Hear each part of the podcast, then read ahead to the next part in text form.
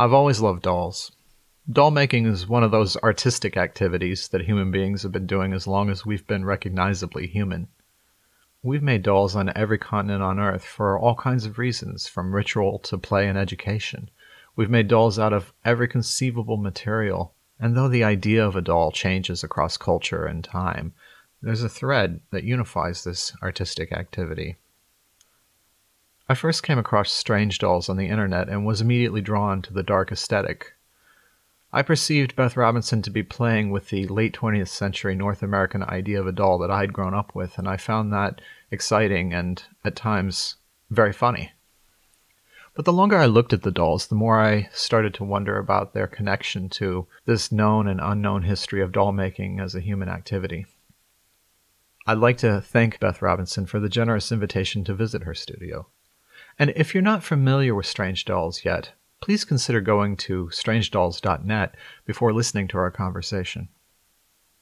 Welcome to the Root Cellar.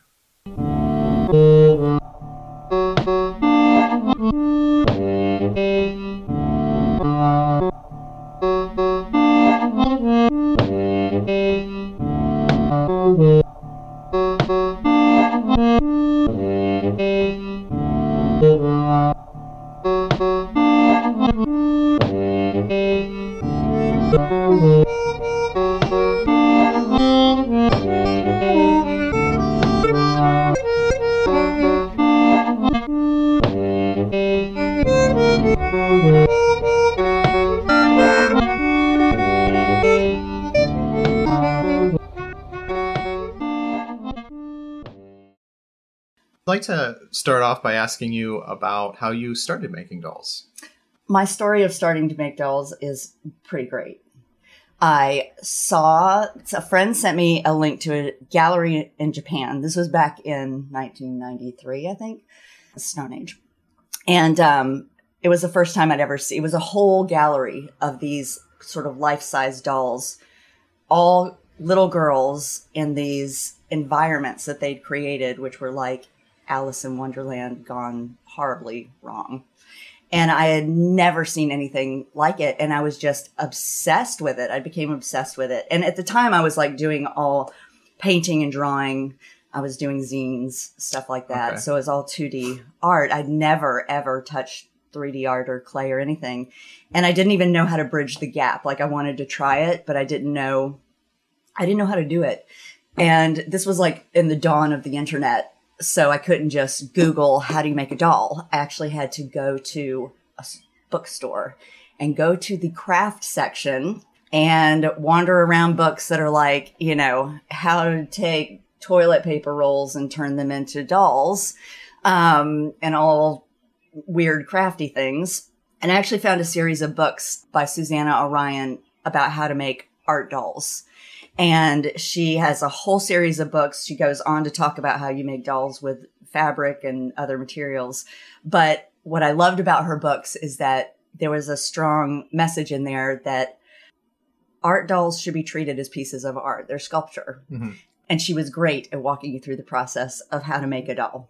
So I was lucky enough to find that series of dolls. And then I could just go after that to the craft store and buy the same clay that kids are making elephants out of at school and use that to start my foray into doll making.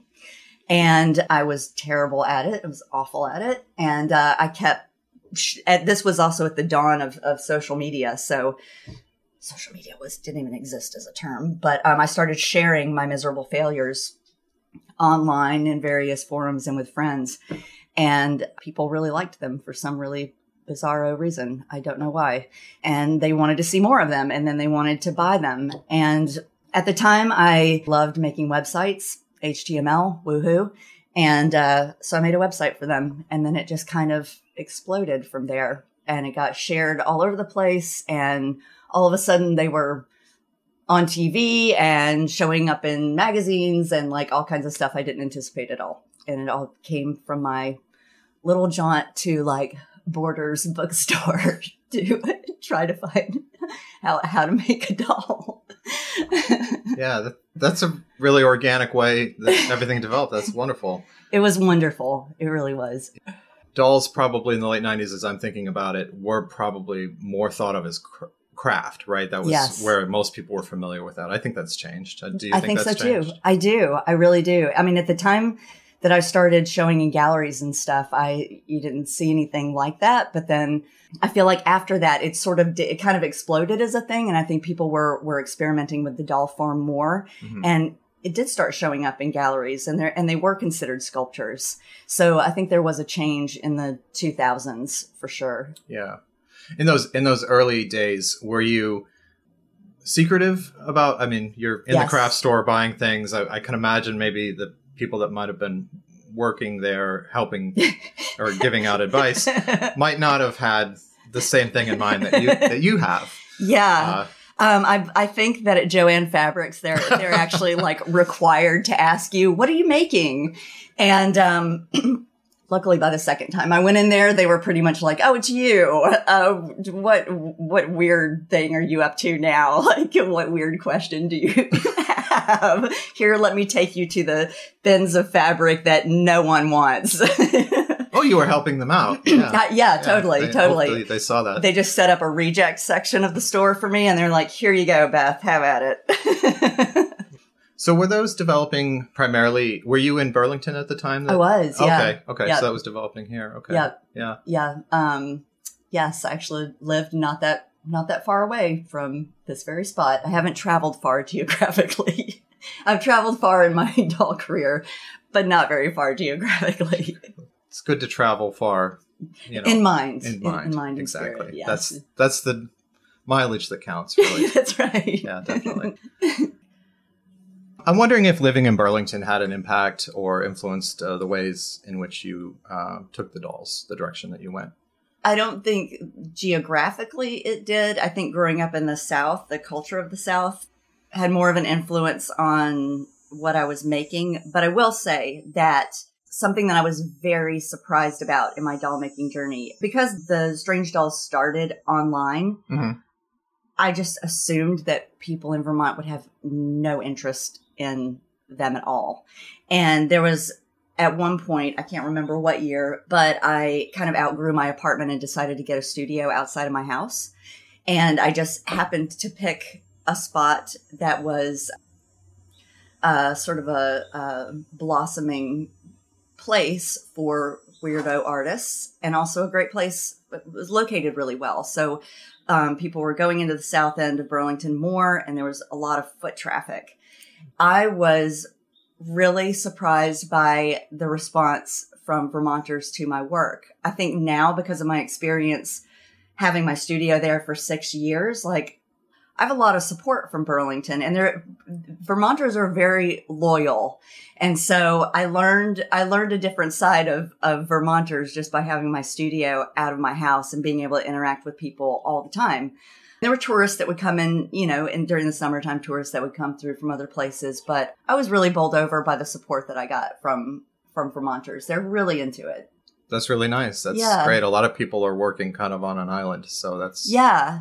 Yeah, That's and good. I really felt like there was a lot of support and from the from the art community here as well. There were, there was nothing mm-hmm. more surprising than I think it might have been 2017, 16, somewhere in there. But every year there's like an awards ceremony that happens in our local magazine, the 7 Days newspaper. It's like all the readers of the newspaper send in their choices for best restaurant, best band, best this, best that. And I actually got nominated from write-in ballots as one of the best that's artists cool. in Vermont, and that blew my mind. I think I screamed for like a solid three minutes. I was very excited. So that was just like a barometer of the really nice support that I got yeah. from from Vermonters. you did mention their influence from the South. Could Mhm. you tell me a little bit about that? I think culturally, the South has a bigger influence on me than I that I've sort of given it credit for. I've been thinking about it more recently. I don't think I would have wanted to give the South credit for its influence on my work up until this point. But growing up there, I was always the kid that was like pointing out the uh, how do I say this? Maybe saying like the not so nice things or pointing out the truth of the matter. And it was actually a joke in my family because I would I would always get corrected by my dad to be like, "Beth, we don't say that." Or we don't say that out loud. And I would be like, "But it's the truth." So I was constantly the it's the truth kid in our family. And I think that that actually shows up with in my doll making. Um, I think that that's actually the sort of spirit of my dolls because the doll form itself is such a, it's such um, you know, an idealized version of of the female form, and I'm going in and cutting off its arms or you know cutting it open or inscribing messages on the entire front of it that are like things are not okay. And i think that came directly from growing up in the south. That's also a reason i don't live in the south as an adult is that I, and something i love about living in vermont is that i can say the truth and no one really bats an eye about it they typically agree That's interesting.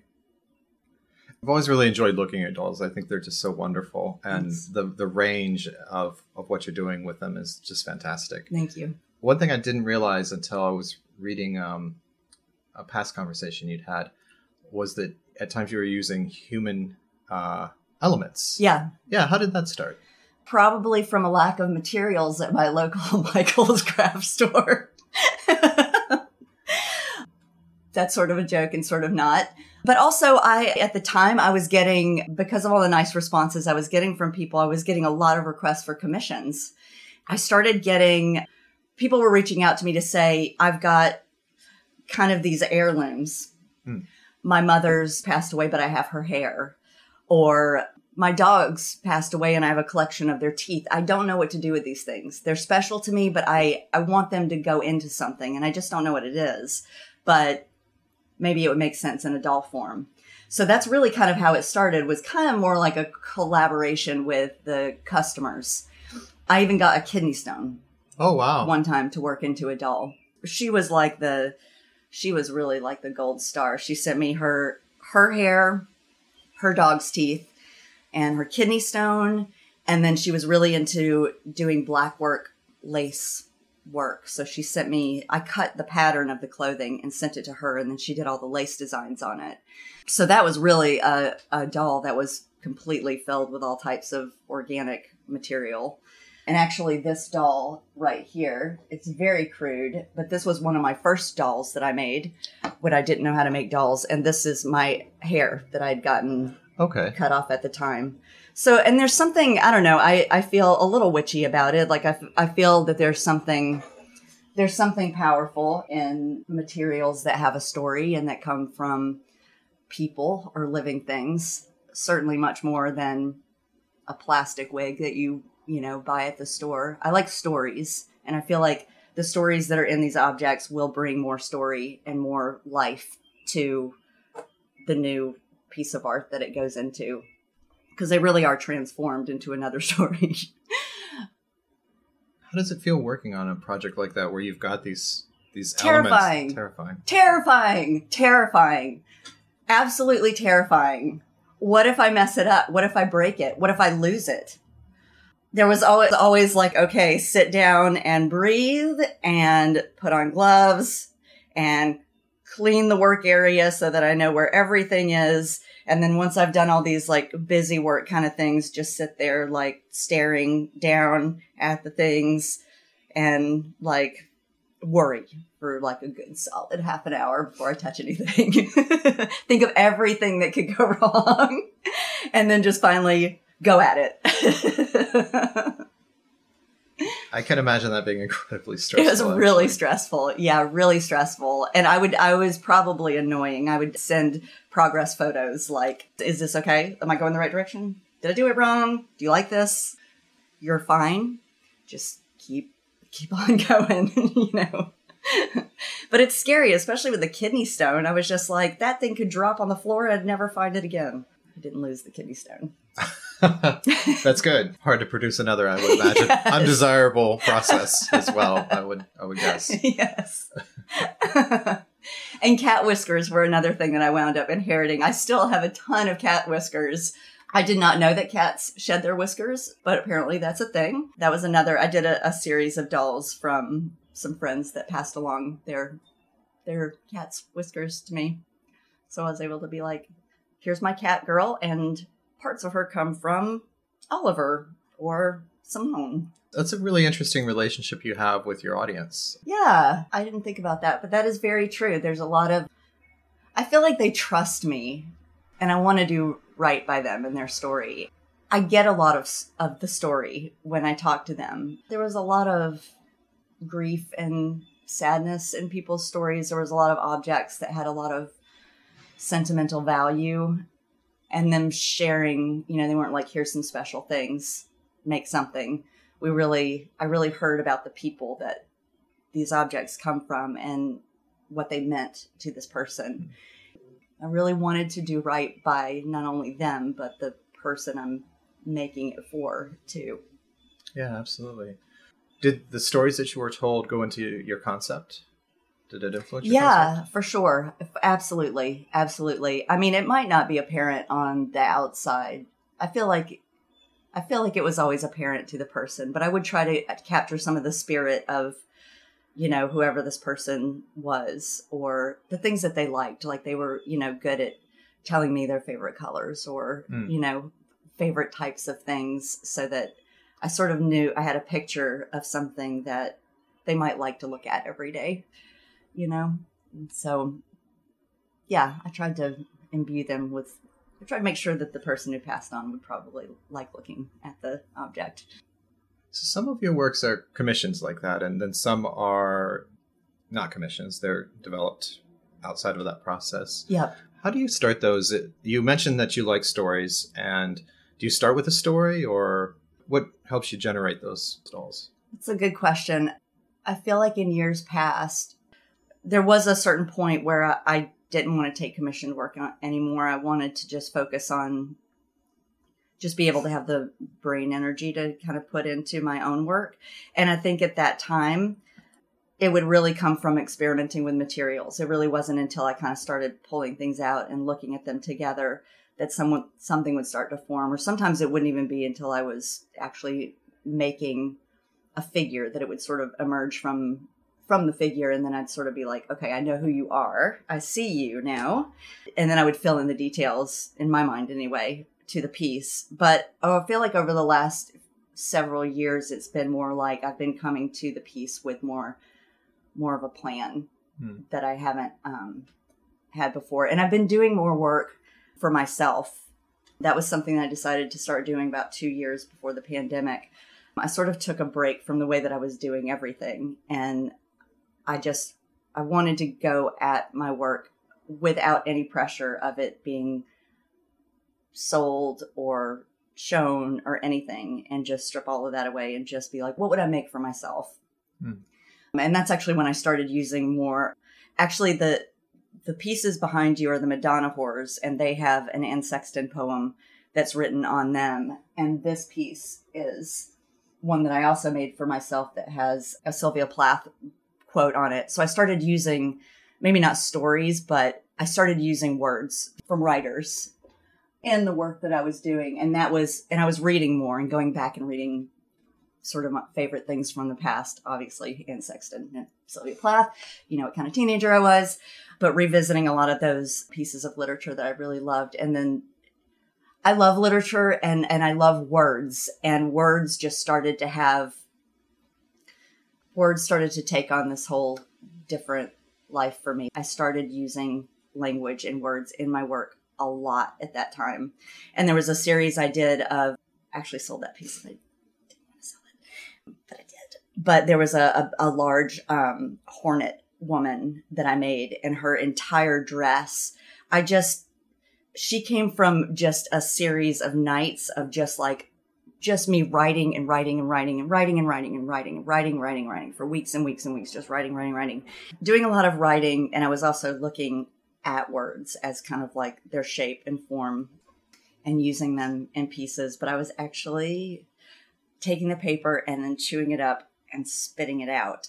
And then I found that, like hornets, you can make a pulp from the paper. So then I started to make this dress uh, for this hornet lady that was made out of all these words and all these spat out words that of things you're not really supposed to say. And then I sewed it all together. And so there was a lot of hidden words and hidden language in in the work that I made at that time. These these pieces, the Madonna horrors and and this piece, it's a very it's a very upfront. But then that series of work that I did for myself with the Hornets and and several other pieces that I made, it was all very obfuscated and and hidden. I like that process. Thank you for sharing all that detail. I, I, don't think I answered your question, but I but anyway, it is what it is. Sorry about uh, that. no, not at all. Sometimes the uh, answer is better than the question. Uh, it does make me wonder. So, when you made this transition to focusing on work that was for you, I'm curious why. Was does just feel right at the time, or did something happen that made you want to turn in that direction? Yeah, I yes, I burned out. Is basically what happened. I'd been working so hard to to build Strange Dolls up, um, really treat it as a business, and I burned out. And I was so afraid of losing.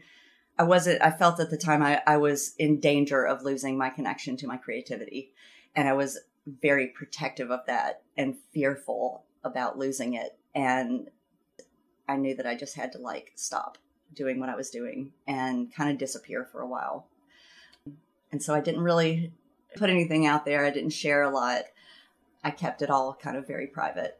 And like some of these pieces, you know, the Madonna horrors have been shown once, but I really have stuck to the idea that I made them for myself. They are for me. I get to see them every day and enjoy them every day. And that also kind of like, I don't know, brings me back to myself of like, this is who I am. Instead of, I just felt like I was just sharing, I was just giving too much of myself away. I needed to like take some time to build it back up and understand who I was as an artist too. And I kind of wanted to also get outside of, I mean, as you can see with like those pieces, this is the doll form, a doll as we know it. I had been making for years and years and years, and I wanted to experiment more with doing something more sculptural mm. like that. And then like the Hornet Woman was like a it was a wall piece that I did. So I wanted to do work bigger, do more sculptural stuff and kind of like let the dolls rest for a little while in in this type of form. Do you see yourself moving more towards sculpture over time or was that a well it was it i feel like that was a phase and actually now i've i've kind of come back to making I've been away from it long enough. I miss it. And so now I've actually, I, I just relaunched my store again the beginning of July. And leading up to that, I was really enjoying getting back to the process of making the armature and like sewing the clothes. I haven't sewn doll clothes in a couple of years now, maybe here and there a little bit, but mostly I, I was working primarily in clay when I was doing those mm, pieces okay. for myself. I, I put the fabric aside I put notions aside. I put the other things. I was just using clay. And now I've really enjoyed like getting back to the sewing machine and I don't know, getting reacquainted with it again and being like, this is fun. I, I like this again. It's an interesting issue you raise the balance between your creative work and then the necessity of money. Yep. And it sounds like that's certainly been something that's impacted you, been on your mind. Where are you at with that balance now? I think about it a lot. Mm-hmm.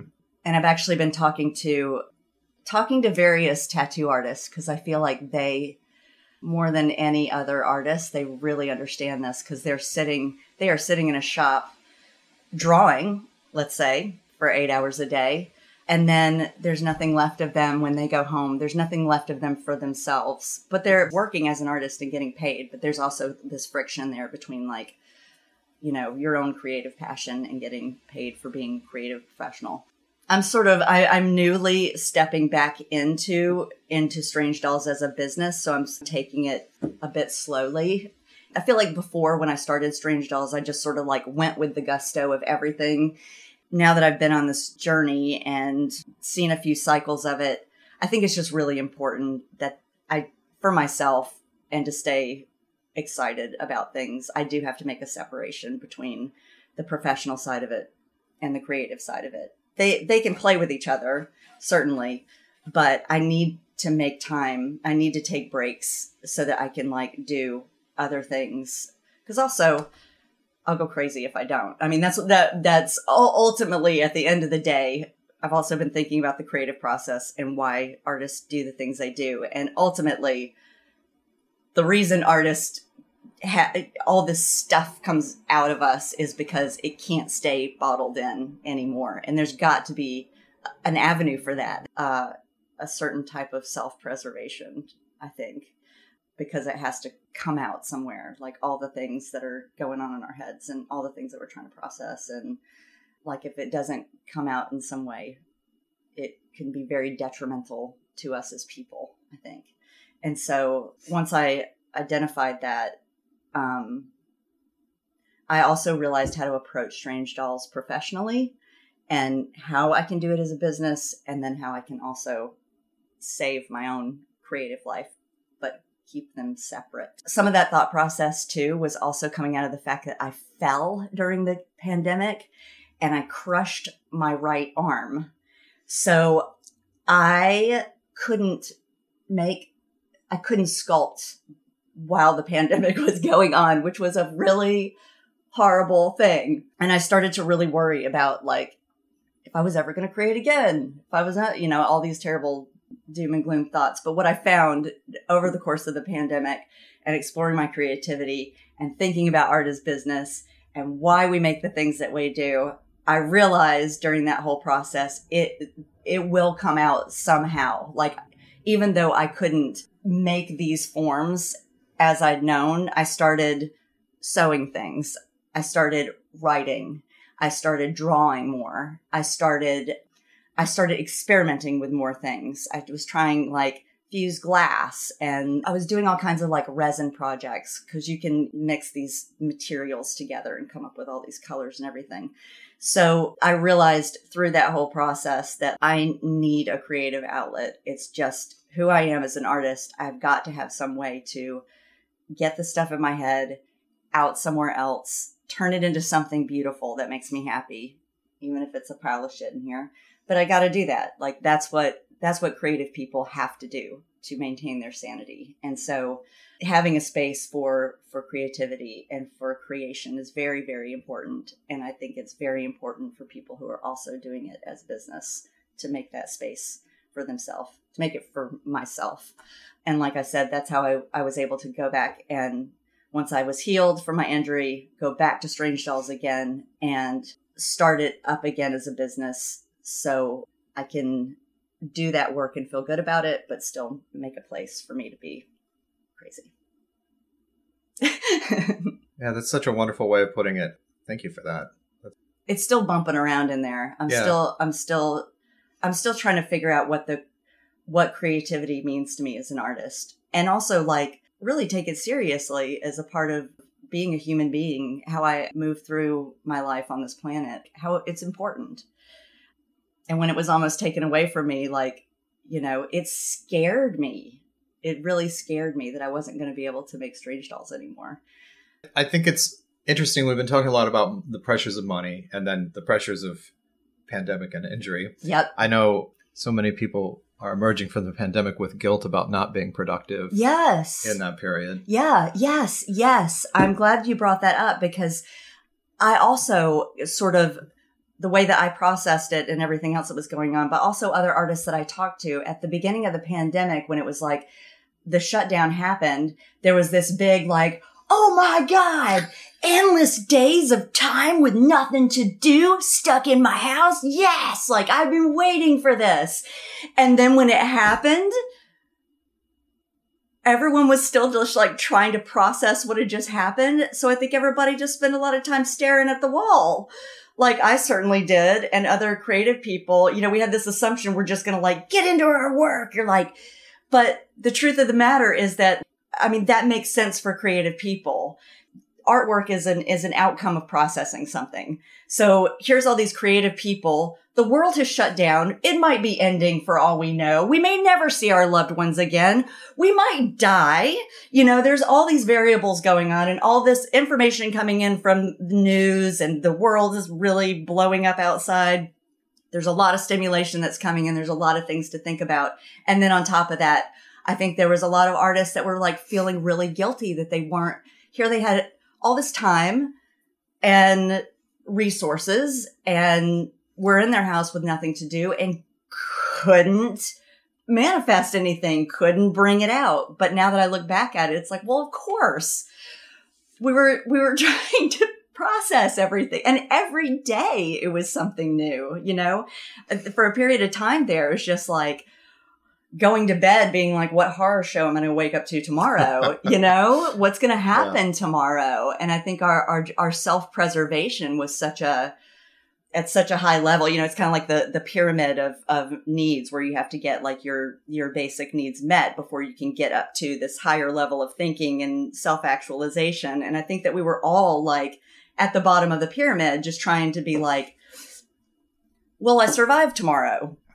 will I have a job in I don't know how long? Will I have money? Will I have my house? Like all these people couldn't couldn't think on a higher level at all. And I think there's a lot of guilt about that and a lot of beating up on ourselves because of that, at least as creative types, that we didn't take advantage of the opportunity while it was there.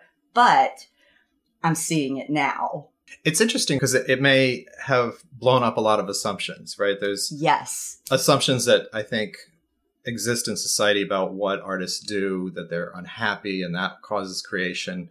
And were that actually true, pandemic would have been an artistic explosion. So perhaps being very unhappy is not a productive period. Not, in fact, for for people out there who cling to that idea about what artists are. Yep. And uh, and then for for artists, I think it's interesting because it did seem like what a great opportunity to be free from all the things I don't like that are getting in the way of my art, my my job, the, the neighbor I don't want to talk to who's always taking up my time and now is afraid to leave the house.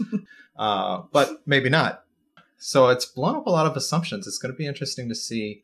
I think it'll be interesting to see how people conceptualize art and also how people conceptualize the inconveniences that they have to contend with yeah in their lives yeah yeah and I, I i think i like i like that you brought up the the assumption that artists are that that all of it is coming out of this sort of like dark miserable place because it's coming out of no more dark miserable place than i think every single person lives with all the time. It's just that artists are using creativity as a means to talk about it and and visualize it.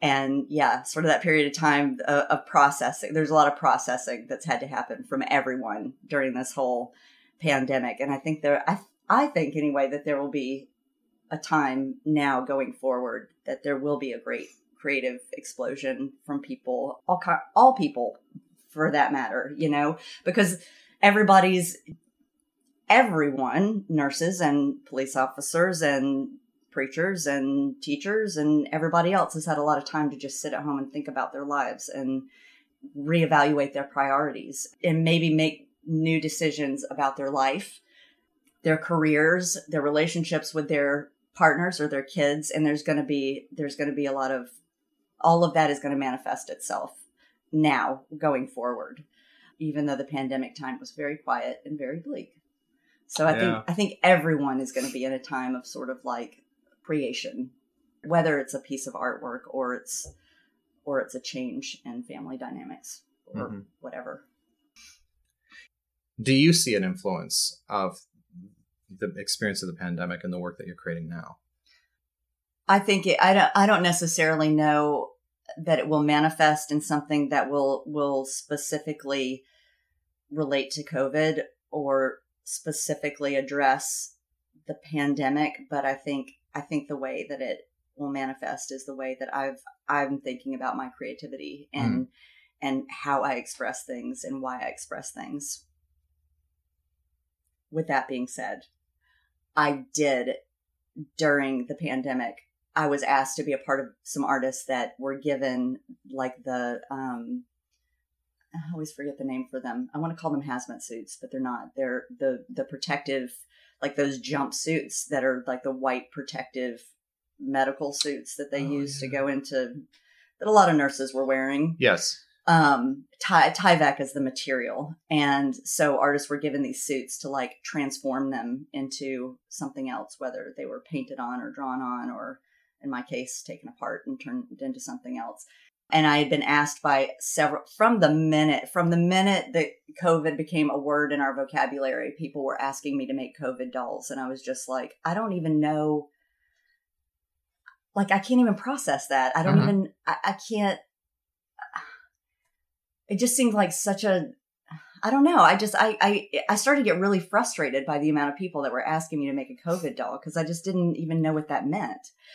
And I, and I was thinking about it at the time at the beginning of the pandemic very literally. Like I Mhm. did actually start to look at the the virus itself and like its shape and form. It's very pretty. And so I was like, maybe I can turn this into a crown. Like, I don't know. And then I was just like, this is just stupid. I just don't want to do anything with this.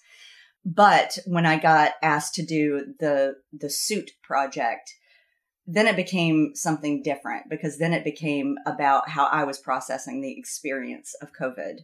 And also it was interesting because the the woman who was curating the show, she took it on upon herself to give me a mannequin.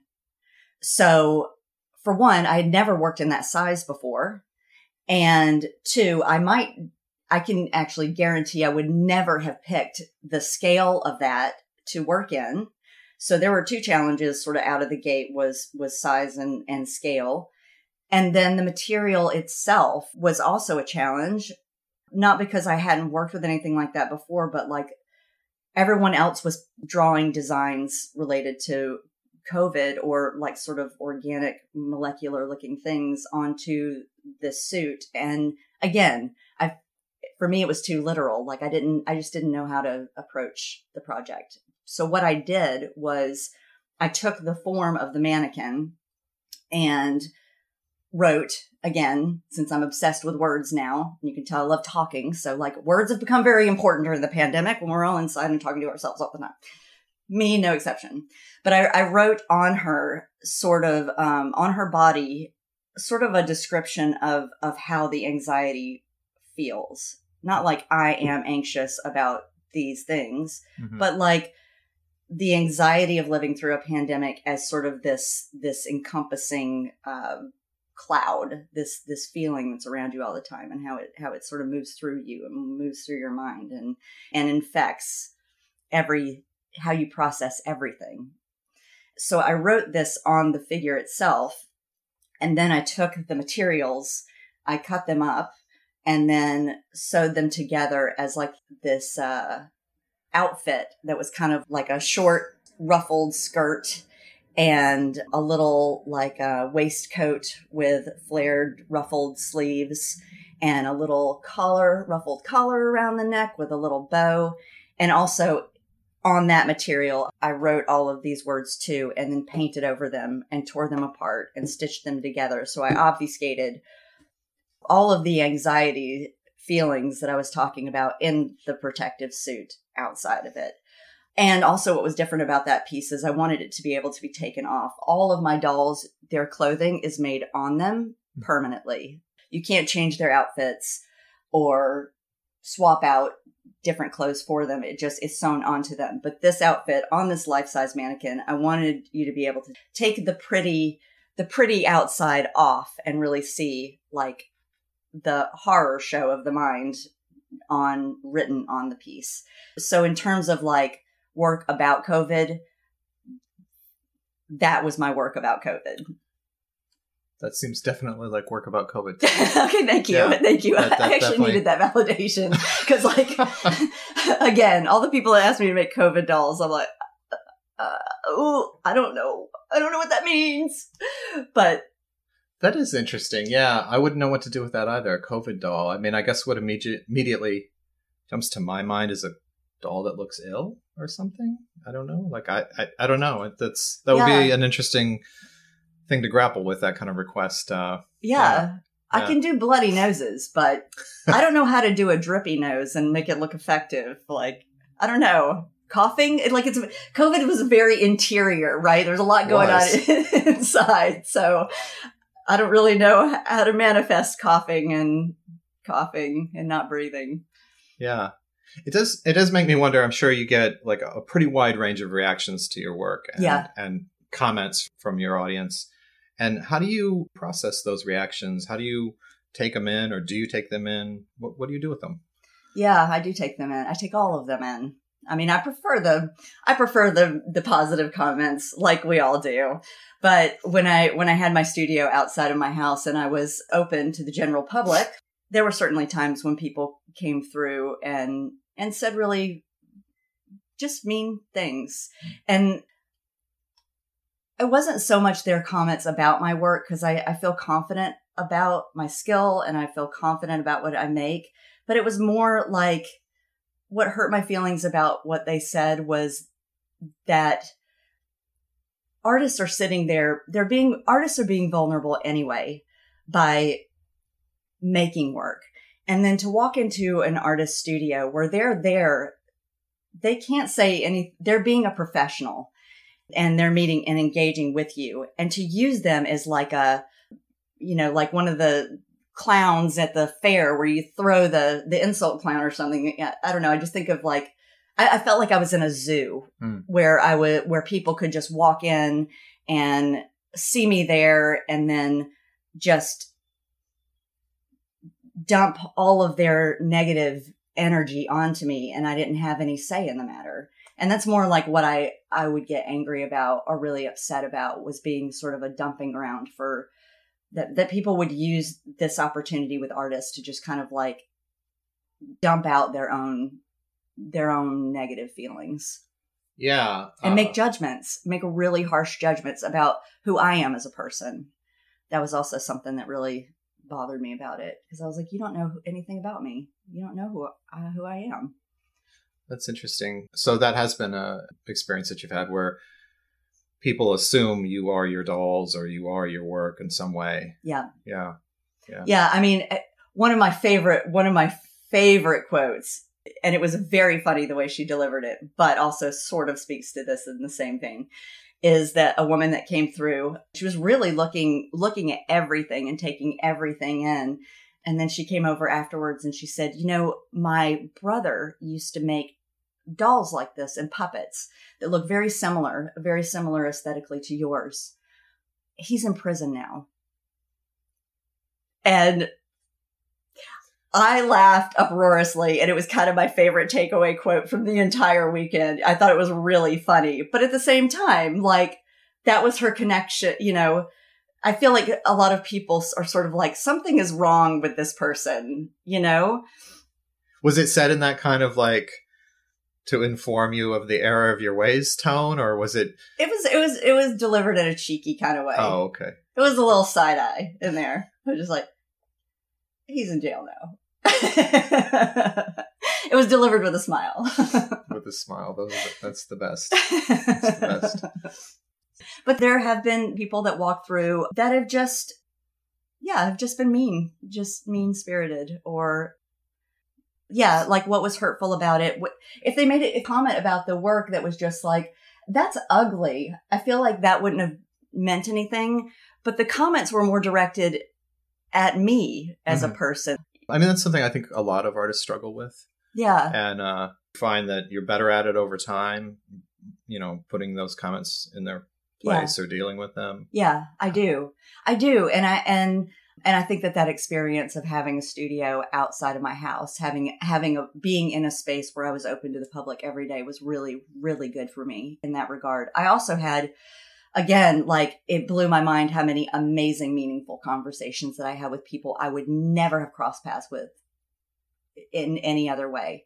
And they might have just happened to be just happened to be wandering through just like what is this building and encountered my work and then i had such a, a profound conversation with them and they really understood what i was doing and that meant a lot and i think that there was there was way more of those conversations that happened than than the negative ones the negative ones were probably 1% of my interaction with the public but the little i've still got a few little scars here and there little barbs. Sure, absolutely, absolutely.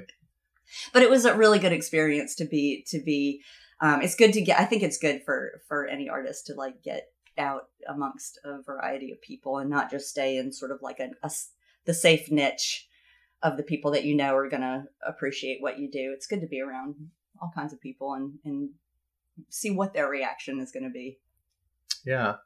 You do some work also. Speaking of of having having gallery space and being um, in a gallery, you do some curating. It's, yeah. yeah, yeah. Could you tell, tell me about that? Yes, um, I haven't done it in a couple of years because we we lost our space. But um, the place where I had my studio, it was it was a gallery um, around the outside of it, and then within it were little studio spaces. So there was lots of walls and artists working, and a place to show work.